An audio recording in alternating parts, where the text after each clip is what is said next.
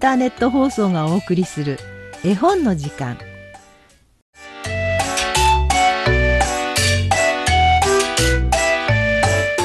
宮沢賢治作「注文の多い料理店」第2話。なかなか流行ってるんだこんな山の中で。そりゃそうだ見たまえ東京の大きな料理屋だって大通りには少ないだろう。二人は言いながらその扉を開けました。するとその裏側に「注文はずいぶん多いでしょうがどうかいちいちこらえてください」これは全体どういうんだ？一人の紳士は顔をしかめました。うんこれはきっと注文があまり多くて支度が手間取るけれどもごめんください。とこういうことだ。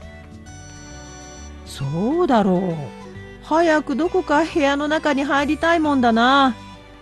そしてテーブルに座りたいもんだな。ところがどうもうるさいことにはまた扉が一つありました。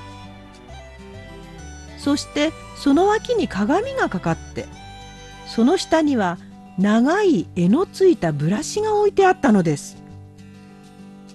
扉には赤い字で「お客様方ここで紙をきちんとしてそれから履物の泥を落としてください」と書いてありました。これはどうももっともだ。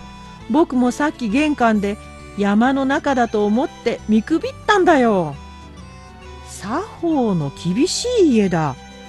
きっとよほど偉い人たちがたびたび来るんだ。そこで二人はきれいに髪を削って靴の泥を落としました。そしたらどうです？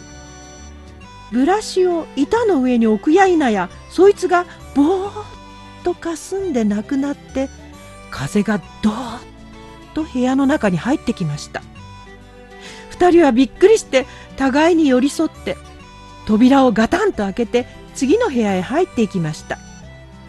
早く何か温かいものでも食べて元気をつけておかないともう途方もないことになってしまうと二人とも思ったのでした。扉の内側にまた変なことが書いてありました。鉄砲と弾をここへ置いてください。見るとすぐ横に黒い台がありました。なるほど。鉄砲を持って物を食うという方はない。いやよほど偉い人が始終来ているんだ。二人は鉄砲を外し、帯側を解いてそれを台の上に置きました。また黒い扉がありましたどうか帽子と街灯と靴をお取りください。どうだ？取るか？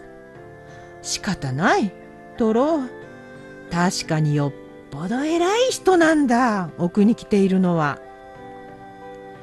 二人は帽子とオーバーコートを釘にかけ靴を脱いでペタペタ歩いて扉の中に入りました。扉の内側にはネクタイピンカフスボタンメガネ財布その他金物類ことに尖ったものはみんなここに置いてくださいと書いてありました。扉のすぐ横には黒塗りの立派な金庫もちゃんと口を開けて置いてありました。鍵まで添えてあったのです。はは。あ何かの料理に電気を使うと見えるね。金気のものは危ない。ことに尖ったものは危ない。とこう言うんだろう。そうだろう。してみると勘定は帰りにここで払うのだろうか？どうもそうらしい。そうだきっと。二人は眼鏡を外したりカフスボタンを取ったりみんな金庫の中に入れてパチンと錠をかけました。少し行きますとまた扉があってその前にガラスの壺が一つありました。扉にはこう書いてありました。壺の中のクリームを顔や手足にすっかり塗ってください。見ると確かに壺の中のものは牛乳のクリームでした。クリームを塗れというのはどういうんだ？これはね外が非常に寒いだろう？部屋の中があんまり暖かいとひびが切れるからその予防なんだ。どうも奥にはよほど偉い人が来ている。こんなとこで案外僕らは貴族と近づきになるかもしれないよ。二人は壺のクリームを顔に塗って手に塗ってそれから靴下を脱いで足に塗りました。それでもまだ残っていましたからそれは二人ともめいめいこっそり顔へ塗るふりをしながら食べました。それから大急ぎで扉を開けますとその裏側には「クリームをよく塗りましたか？耳にもよく塗りましたか?」と書いてあって小さなクリームの壺がここにも置いてありました。そうそう僕は耳には塗らなかった。危なく耳にひびを切らすとこだった。ここの主人は実に良い舅だね。ああ細かいとこまでよく気がつくよ。ところで僕は早く何か食べたいんだがどうもこうどこまでも廊下じゃ仕方ないね。するとすぐその前に次の戸がありました。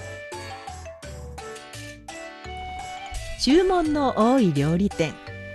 第2話をお送りしました次回をお楽しみに。